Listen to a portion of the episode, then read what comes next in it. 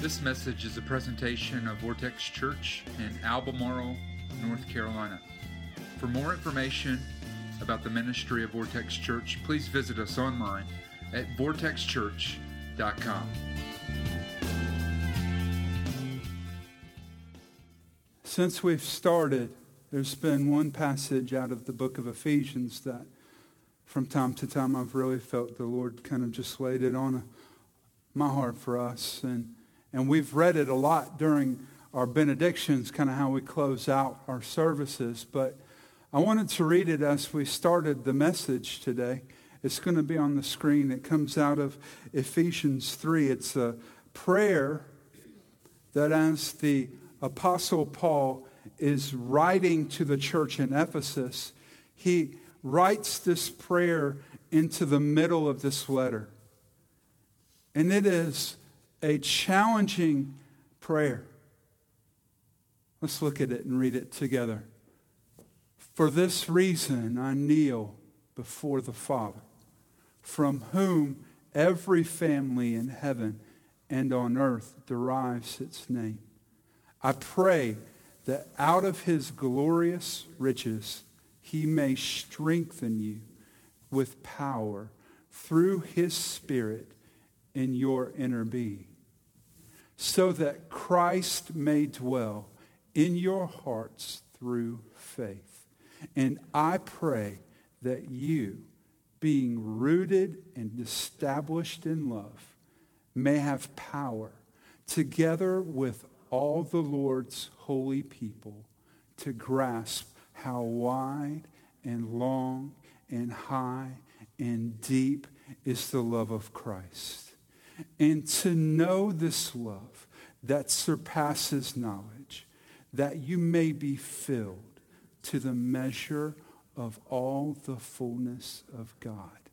Now, to him who is able to do immeasurably more than all we ask or imagine, according to his power that is at work within us.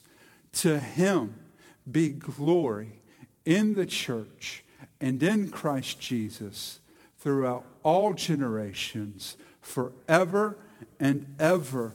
Amen. You may be seated. Thank you for standing with me as we read Scripture together.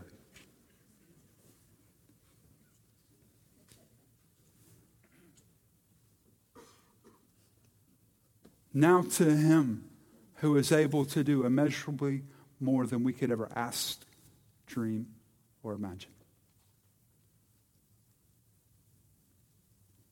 To him who is that big, to a God that is that large,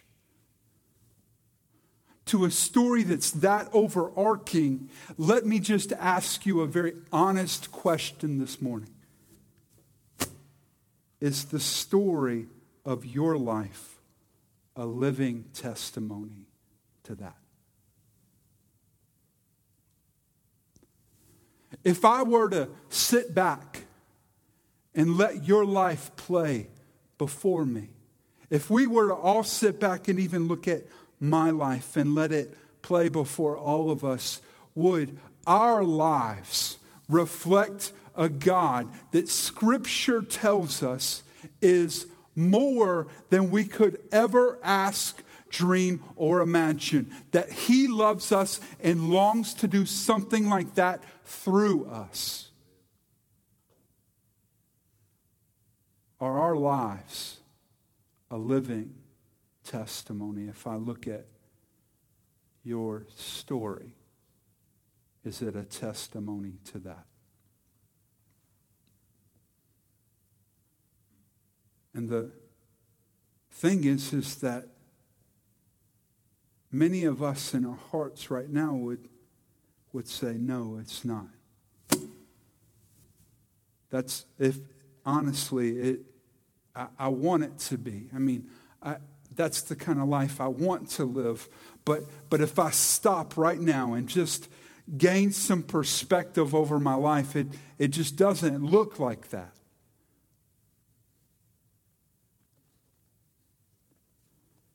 And in the context of Luke 15, Jesus is challenging us what kind of story we will live with our lives. Are we going to live a story that is a testimony to that kind of God? Or are we going to write our own thing?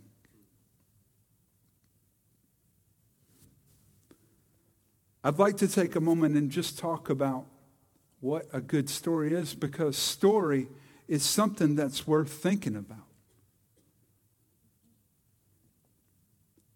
What actually composes a good story? Because think about it, good stories tend to have some universal characteristics.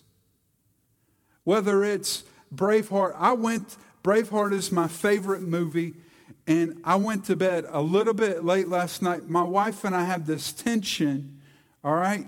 She likes to fall asleep to a movie. If there's a movie on, I can't fall asleep, all right? And so, and so I get into bed and she has the beginning of Braveheart. Braveheart's like 17 hours long and it's midnight, and there he is. There's William Wallace.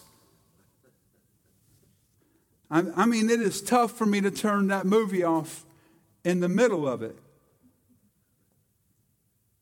because there's some things about that movie that just engage me, but the characteristics of a good story somehow replicate themselves in every story. So if we go to uh, a Christmas story, if we go to um, these great works like Romeo and Juliet, we'll see the same components playing. This is real simply what a good story is. A good story is always based on a character that wants something and is willing to overcome conflict to get it.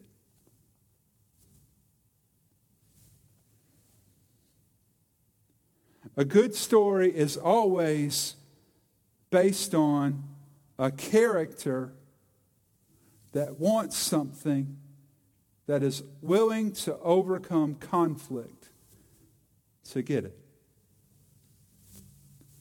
Now let's just kind of think about those principles there for a moment. A character. Here's something I want you to understand about story as God reveals it to us. Good stories are always centered on people. What? How much of our lives are lived around something that's not a people, right? I said that on purpose, all right? how, much, how much of our lives are spent? Like, is it a good story if it's like a, a dude who's, it's, it's just a Volvo sitting in the, the driveway? Does that make a great story? It doesn't. God uses people. And so there's something about wanting that inserts itself in there. And, and in our context, we would call that a, a divine calling, that there's a purpose that's attached to that person.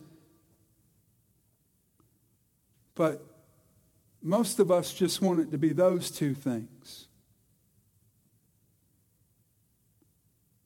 We feel really good about it just being, a, it's me and I'm, I'm really going after having a good family. I want to have a really good family. Well, it's not a good story unless there's conflict.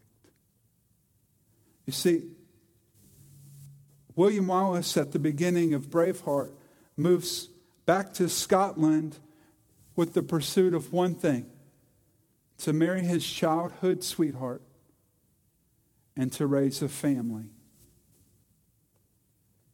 And when she's killed, his purpose gets a lot bigger because he couldn't have that, so he wants everyone else to be able to have that.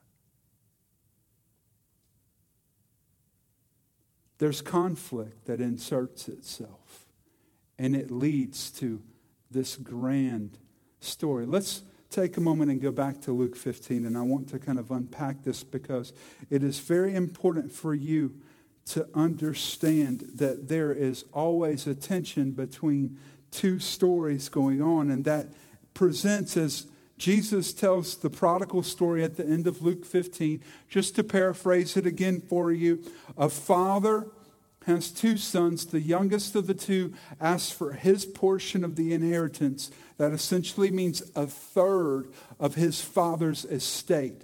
In response to that, the father agrees to this. It is an extremely insulting request. It means literally, I would rather you be dead. Just give me the money that I would get when you die. So the father has to liquidate livestock, sell portions of land. He does, gives him the fortune. He leaves and spends it on wild living. One day comes to his senses. He's actually a servant feeding pigs. And as Jesus is telling that story, he has a Hebrew audience. They're Jews. Pigs are unclean. That is the worst job that he could have landed in. And he is so hungry and poor after spending all of that money that he wants to eat the food that he's feeding the pigs. And in coming to his senses, he realizes that his father's slaves, servants live a lot better than he does. And so he sets out to return home. And when he does, his plan is to say, I've sinned against you. Just please receive me as a servant. But the father sees him walking down the road from a long way, runs out, embraces him, kisses him, puts a ring on his finger, a robe around his neck symbolically receiving him back into the family as a son. And then he gives the orders to start a party and to prepare a celebration.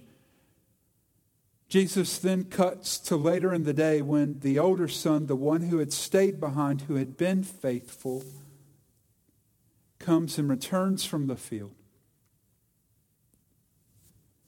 When that happens, the older son is upset. He refuses to go into the party.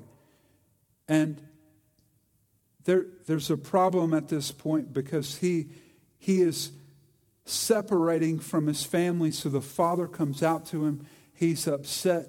I've, I've been a slave to you. I've slaved over our property and what you've asked. I've done everything you've asked me to do. And you haven't even given me a goat to celebrate with my friends. And the father responds to him, This brother of yours was dead. He is now alive. He was lost and is now found. We had to celebrate. Each son is telling a different story. And when there's a different story that's being told, other than what the Father wants to tell about us, we have really blown one of those or more of those elements that we talked about of story. You see, the son, the younger son, he was telling upon return the story of, I've been a failure, I, the best I can be, the best that I could ever be is to be your servant. And he's the father is saying, I'm your father. You're not a failure. You're my son. The older son is saying, I've been faithful. I've been a slave. I've been so faithful. And the father's saying, No, no, you got that messed up. No, you've, you've always been my son. I'm your father. We're not slaves. That's not how this works. So there's this tension between the story and the, that the son is telling about himself and the, what the older or the father is telling about them. And you see, which story we choose to accept will define the story that we live out. It will define the elements in our story.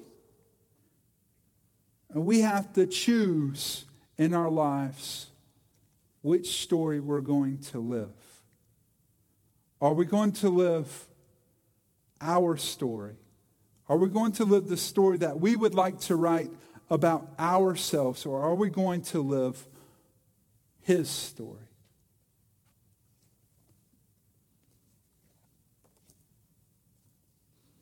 Now, I'd like to go back through those three elements that we talked about and, and give you just some practical advice as we go back and look at Luke 15 and the prodigal story to help define for you as we close this sermon series down what it really means to embrace his story in our lives because I honestly believe that God has destined every person to make a significant impact in his kingdom. We believe that as a church. I believe that that doesn't mean that you come here and, and we preach the most the most significant impact for most of us that we could ever make is outside of this room in your world. And Jesus tells us in Acts 1 that it's to be a witness to him, right? It's not even us making up our own story that we're witnessing to Him. So, in that context, let's talk about what it means to live His story when we look at character. See, great stories always have great characters. I love Forrest Gump. Man, I could, I wish Forrest Gump was real. Don't, don't you? I mean, if Forrest Gump was real, I would, I would pay a lot of money to sit down with that dude. You know what I mean? I would. That I'm serious. That I mean that as that story unfolds, that character is so rich. William Wallace, in the context of Braveheart, it's just like, I want that sword. I don't, I can't even pick it up, but I want it. You know? Great stories always have great characters. And we have a decision to make when it comes to our lives. And that decision is who's going to be the main character in your life. It can be one of three choices it can be you, somebody else, or Jesus. And for some of us, when we look back, and I'm going to be honest with you, this is the, this is the struggle for me. That we look back and I, I, go, I, I have been the main character of this. This, is, this has been all, that was all about me.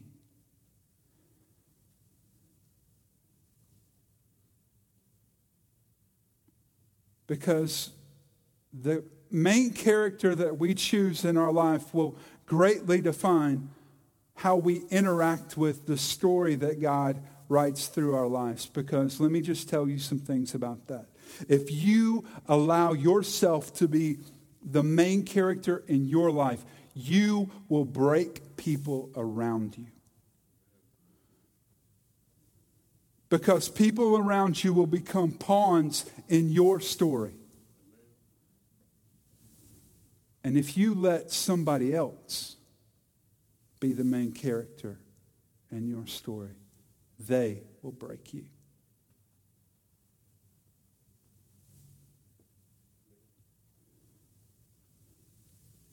But when Jesus becomes the main character in our story, our failures all of a sudden aren't necessarily failures, they're testimonies, aren't they? Because the story's not about me. It's not, it's not about what I've done, it's about what He's done, it's about who He is. And my faithfulness, my faithfulness is not a badge or a ribbon that I get to wear.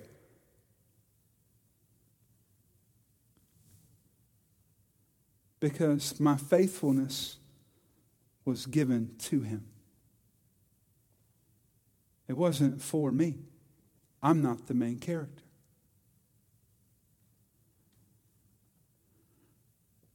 So if you want to write a better story, let Jesus be the main character in your story.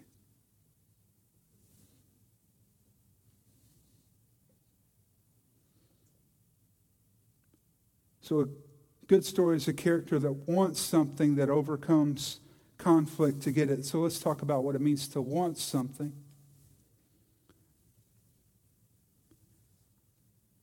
Because there's a, a part of wanting something that we just need to talk about in our world. We're, we're on the verge of going into this season, all right?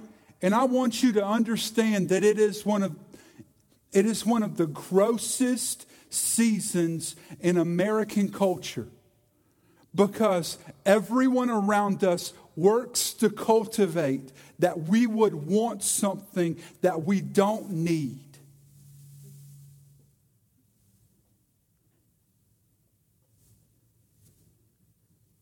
And we live, all of us, everybody in this room lives in this tension of wanting. I have friends in South Carolina. He's one of our overseers. He's a, a pastor at North Point Community Church who works with Andy Stanley, pastors the uh, Columbia Church, was, which is a campus of North Point. JD and his family, for the month of November, decided that they wanted to give generously to a charity that's local in Columbia. So their family, not just them, they have three small children, decided that the way that they would do that, they, I mean, JD makes nothing. Like they have sacrificed exponentially to get that church started. And so, to create room in their budget to give, they decided as a family that six nights out of the week they would eat rice and beans. Now, their kids decided it. You see, because what we want creates the tension in our lives. And if we want the wrong thing, we will live in the wrong tension.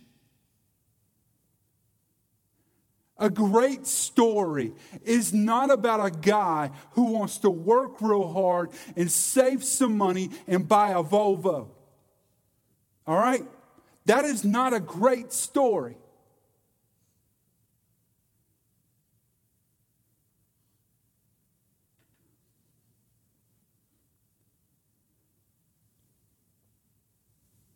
But there's something to be said about what we want.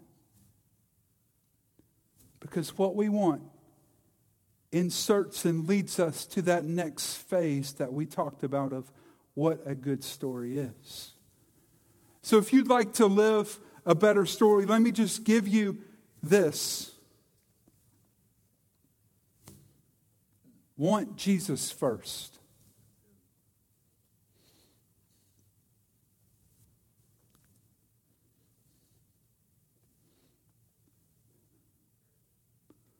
Want Jesus first.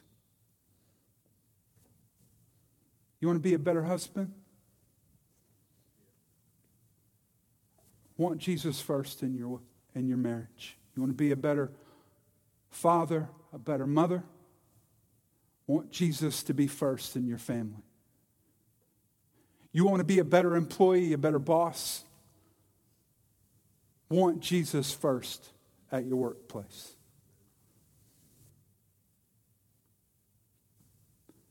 And can I tell you something? If you can't want Jesus first, you probably shouldn't want it at all.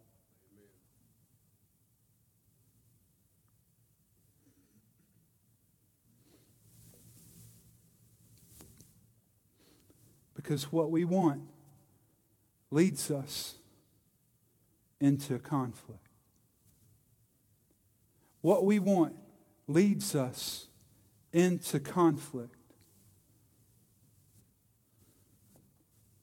And the thing about conflict is conflict will always stand in a great story between a character and what they want. It's never a great story if they just want it and they get it, is it? Is it good for us if that's how it works in life? Now, some of us got kids. Is it great when your kids just want something and all you do is just hand it to them? That doesn't work real good, does it? After a while, that's just going to keep mushrooming on you. That's a bad plan. If you're living in that plan, let me just give you some advice. Break out of that story, all right?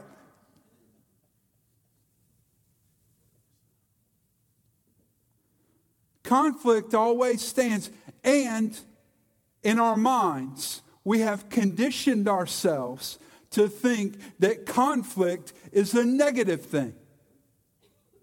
We've conditioned it. Because when we're in a relationship and we start having some fights with our friends, what do we do? We stop answering phone calls. We stop hanging out. And we stop spending time. When you got that person at work, and we all got them, bless their hearts, right? That's for you, Gabe. We all got those people at work, right? And what do you do? What do we all do? We avoid them. You see them walking down the hall, you duck into somebody's office like you got some business or something.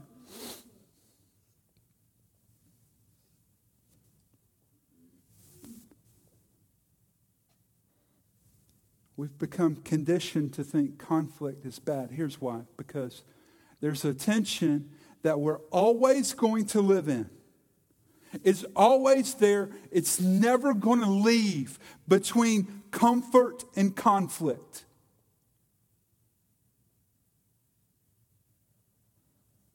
It's always there. It's, and, and can I just give you something that is going to free you up as we talk about this? Conflict never goes away. It doesn't. It just doesn't. So, what we need to do is we need to embrace conflict as a part of the journey to get closer to Jesus. If we want Jesus, we need to embrace conflict as a means of getting closer to Him. Today, just to help you guys out, I thought it would be wise to walk through some dimensions of conflict.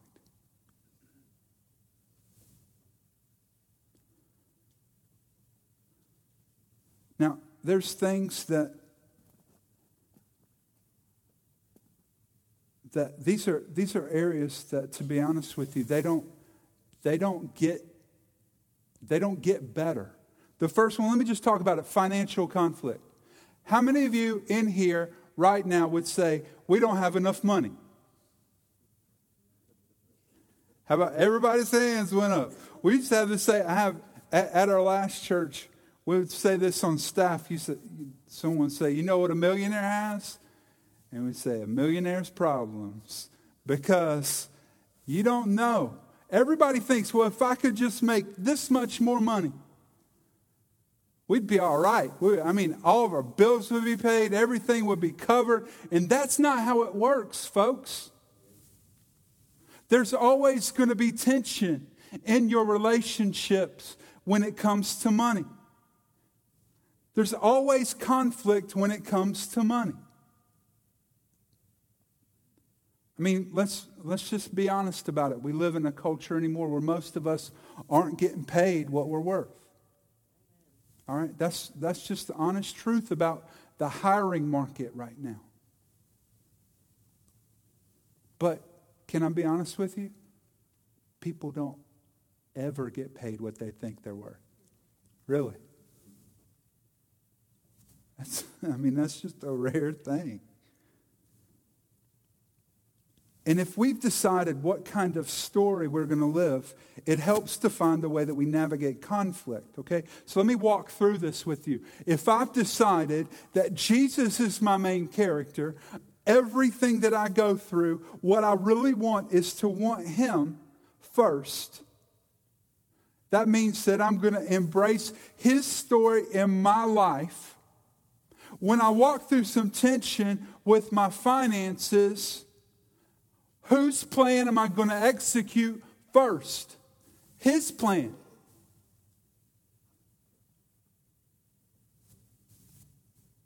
And most of us, when we get to that point where there's conflict, what do we do? We default back to our plan. And so there's a little bit of questions because there's medical bills that came up this month. And, you know, I mean, we had this budget thing worked out so that we could give, but I don't know that we can give this much this month because, man, this medical bill came up. What? I mean, just let me just ask that. What? What you just said is God's story is secondary. That's exactly what you're saying.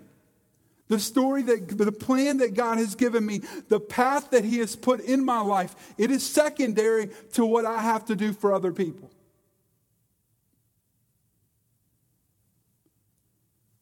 Let's talk about relational conflict, okay? When dealing with people, man, you're always going to have conflicts with folks. It's just going to happen. If you've been married long enough, you know that. If you got you some kids, you know that too. All right? Conflict in the confines of a relationship is just a part of it. The Bible teaches us that it is good for us. Proverbs says it's like iron sharpening iron. That means there's friction. That means that there's times that we're going different directions, and there's going to be some conflict in there. But when it happens, when that conflict happens, if I've chose that Jesus is the main character in the story that I'm living, and what I ultimately want in the context of everything in my life is to follow Jesus and to live out his story. I want him first in the context of a relationship, even when there are gross offenses. I go back to that. I mean, I sat in my office on the same day on the exact same day, two of my good friends found out that their wives had had an affair. Two totally different sets of friends, two totally different sets of circumstances. But I watched both of them commit in their heart that even though there had been gross offense, that they wanted to honor Jesus and they walked through a season of restoring that relationship. You see, when there's conflict in a relationship, most of us want to ask, what's in, what's in it for me? I mean, how's this going to work out for me?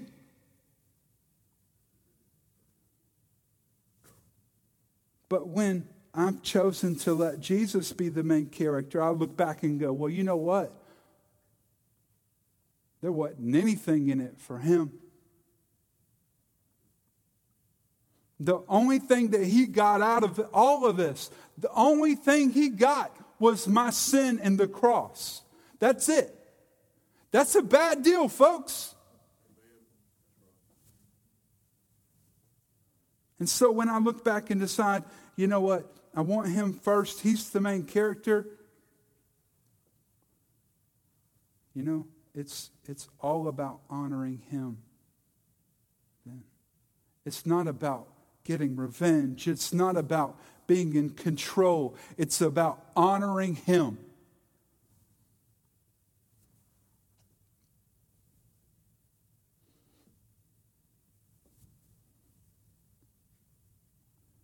There's going to be conflict that we're going to walk through in life.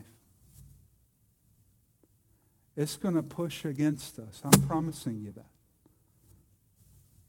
All right, it's coming. If it isn't there, like, praise Jesus and then eat, you know? I mean, let's just get ready for some because it's coming anyway. But there's an overarching conflict that we all live in, to be honest with you. And the other, the other day I was flipping through the channels and I found a show that I watched when I was a little kid. Now, some of y'all are going to feel weird when I say that it was on Nick at Nite because this played when y'all were watching TV when you were an adult. I'm sorry. It was on Nick at Nite when I was a kid. I'm that young. I'm 35. But this show reminds me of this tension that there's a conflict that we live in. And I'm going to have them play this video, but there's one rule, and it's a rule for all the music today. You got to sing along with it. Is that all right with you? Y'all sing along with this song. Y'all ready? We ready? Let's watch this.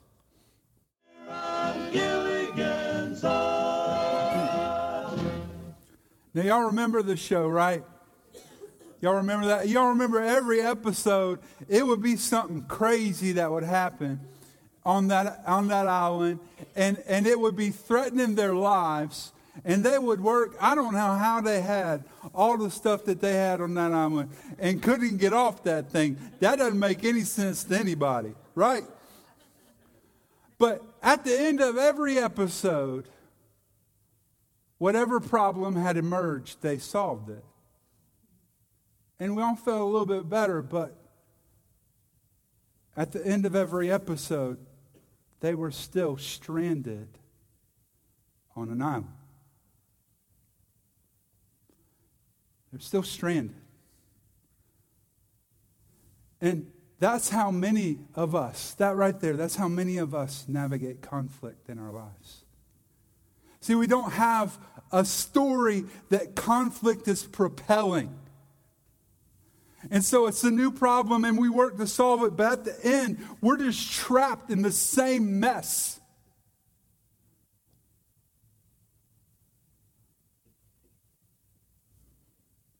That's why this is so important.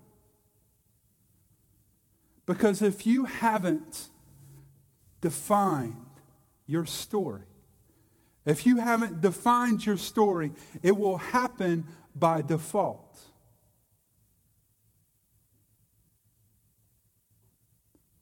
If you don't work to define your story, it will be defined by default.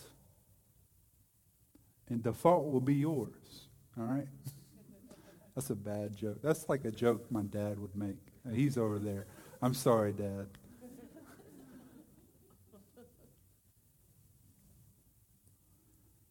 So, as we as we get ready to close, I want to just let you know a couple things that that we're we're going to do for you.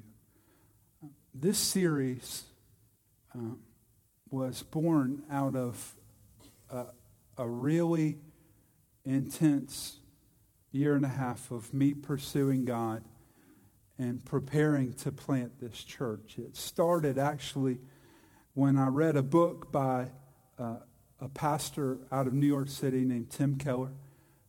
He wrote a book called The Prodigal God. It is a perspective on Luke 15. And uh, a little over a year ago, I read uh, a book by Donald Miller, Miller called A Million Miles in a Thousand Years, which is about story and how story works in our lives.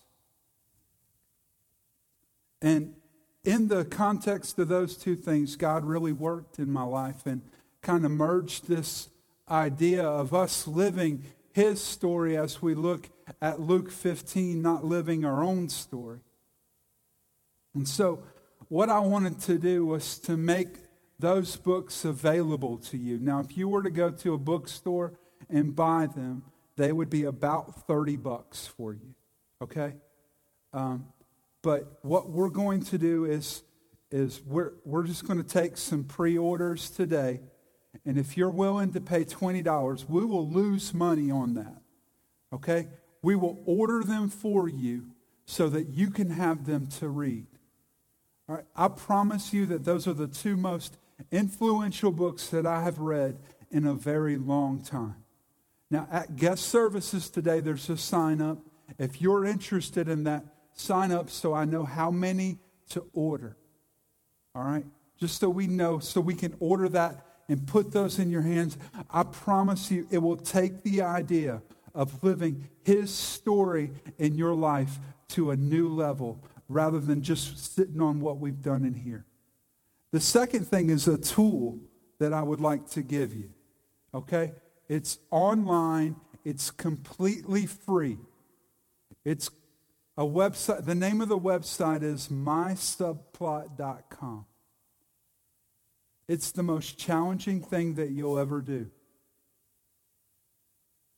Because what it's going to ask you to do is to go through the roles in your life and define your story. And you're going to sit there and look at that computer screen and go, I don't know.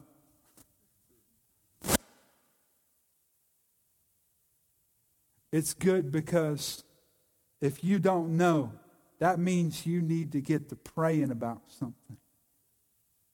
Because the other day I did it and I sat there and there's some things that are really clearly defined for me. But let me give you one. I sat down and put Father. And then I looked at it and said, I don't know. I mean, I know some things, uh, dreams and stuff, but what, I mean, what, what am I actually working towards here? What is the, what's the goal? And, and it challenged me, and I had to step back and pray mysubplot.com. Again, it's free. It's a great tool for you to go in and evaluate where you are with your story. Now, what I don't want you to do today is to walk out of here and at the end of this time together, for you to be, I don't ever want you to be Gilligan at all, ever, on any day, all right? Just so we all are on the same page. But I don't want you to be Gilligan today.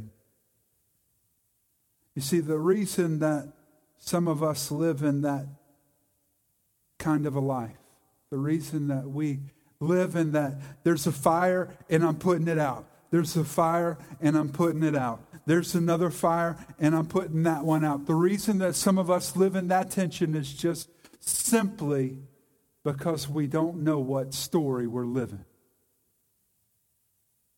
and we don't know where the conflict is propelling us towards.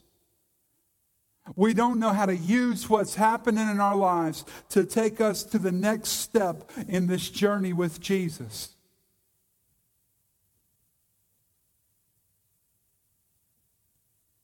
And sometimes it's because we're a lot like Gilligan and the skipper and that crew. We're lost and we don't have a story that's going to be written. There's no story that we've embraced in our lives. I don't even ha- know what story is supposed to be. And so today, as you've listened to me talk about this, the story is all about Jesus. It's the same story since the beginning of time that God loves humanity.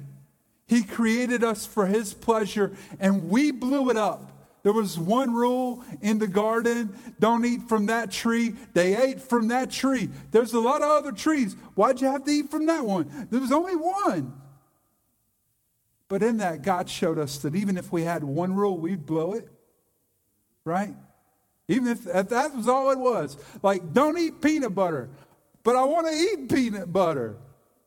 That's all you got to do for the rest of your life. Just don't eat peanut butter. No, we'll eat peanut butter. That's how stupid we are.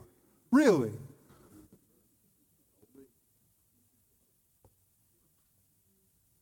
And so God sent his son Jesus to ransom us because we blew it. And he died on a cross carrying your sins and my sins, all of our sins. He, carried it to a cross so that the stories that we write, that are all wrecked and broken and messed up, could be ransomed, redeemed, and put into His plan. God has a plan and a purpose for you. And if you'll let Him, if you'll move away from your story, if you'll get out of that and start living His story, I can promise you something your life will matter. You will make history. Because that's what a town like Albemarle needs is a group of people who say, you know what? I'm done with my stuff. I'm done with the way that I'm living. I'm done with that. I'm going to live out his story in my life. When that happens, somehow God moves into that story and he takes little things and makes them big. He transforms communities and people. And he just does miraculous things. And if we can get that and embrace that, God can do something miraculous through us. Let's pray. Lord Jesus, today as we pause and just sit here, for some of us, if we look at our stories, feels a little, a little sad. Because we look back in, in the theater of our mind, we see a story that's a lot more about us than it is about you.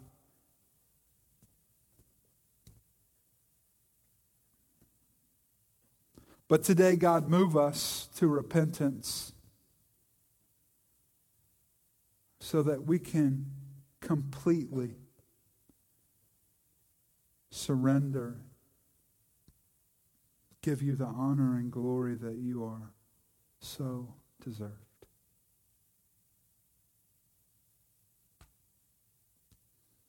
Lord, today, if there's somebody in here who would say at the end of every day, I'm still left in that conflict, I'm still left in that on that desert island because I don't have that story. I don't have I don't have this thing that you're talking about. Today, if that's somebody, Lord God, call them into your story. For those of us that are sitting in this room and we feel lost in conflict today, I just want to ask that you would come in and through your grace and mercy remind us that that conflict is there to move the story along. And most of us are so bent on comfort. If it wasn't for that conflict, we'd probably just sit down and camp. So, God, encourage somebody today if they're feeling broken and beat down. Remind them that you got a purpose.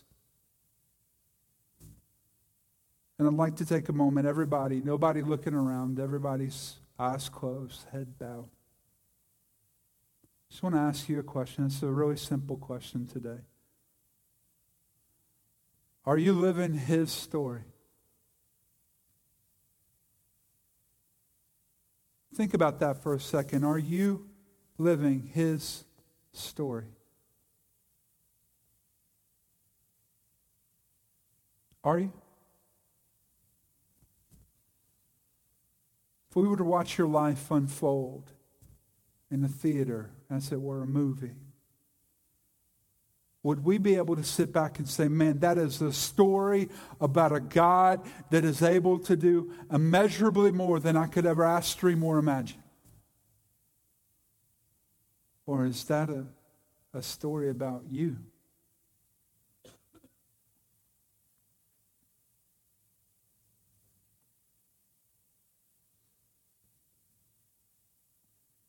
Today, if it's a story about you, but you decided, you decide right now, you know what, I'm not, I'm tired of that story. I'm tired of living that story. I want to embrace God's story in my life today. I'm all about that. If that's you today, would you raise your hand and say that? I just want to pray with you. I see those hands. That's good. Anybody else? I want to embrace God's story in my life. I see them. Good.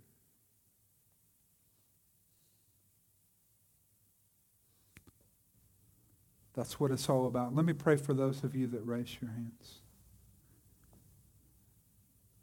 Actually, I just want to ask another question. I just feel kind of impressed by the Lord.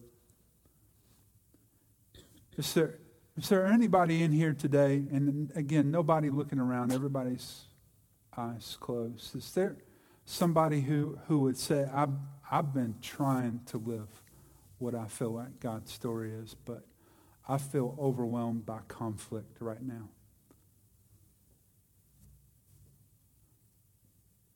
I'm going to pray for everybody else, but I just want to speak to you guys for a second and encourage you that you have to choose the story you're going to live. Don't let, let the conflict dictate your story. Let it propel your story. Be encouraged today. If that's you, be encouraged to know that God sees you. He, he knows where you're at. He, he will honor your faithfulness. And let's pray for those of us that have chosen today to live God's story. Jesus, thank you for those people today who said, I, I really want to live out the story that God has for me. God, I just want to thank you for. I want to ask that you encourage them when it gets difficult, when that story gets to be a, a long road. God, would you encourage them? And today, God, set them free. Set them free to know that you're the main character. They don't have to be. They don't have to be perfect. They don't have to be the superstar. Set them free to know that in the middle of everything that they can want you. And then set them free to know that conflict is always going to be there, but it's there to propel that great story that you're going to write through them.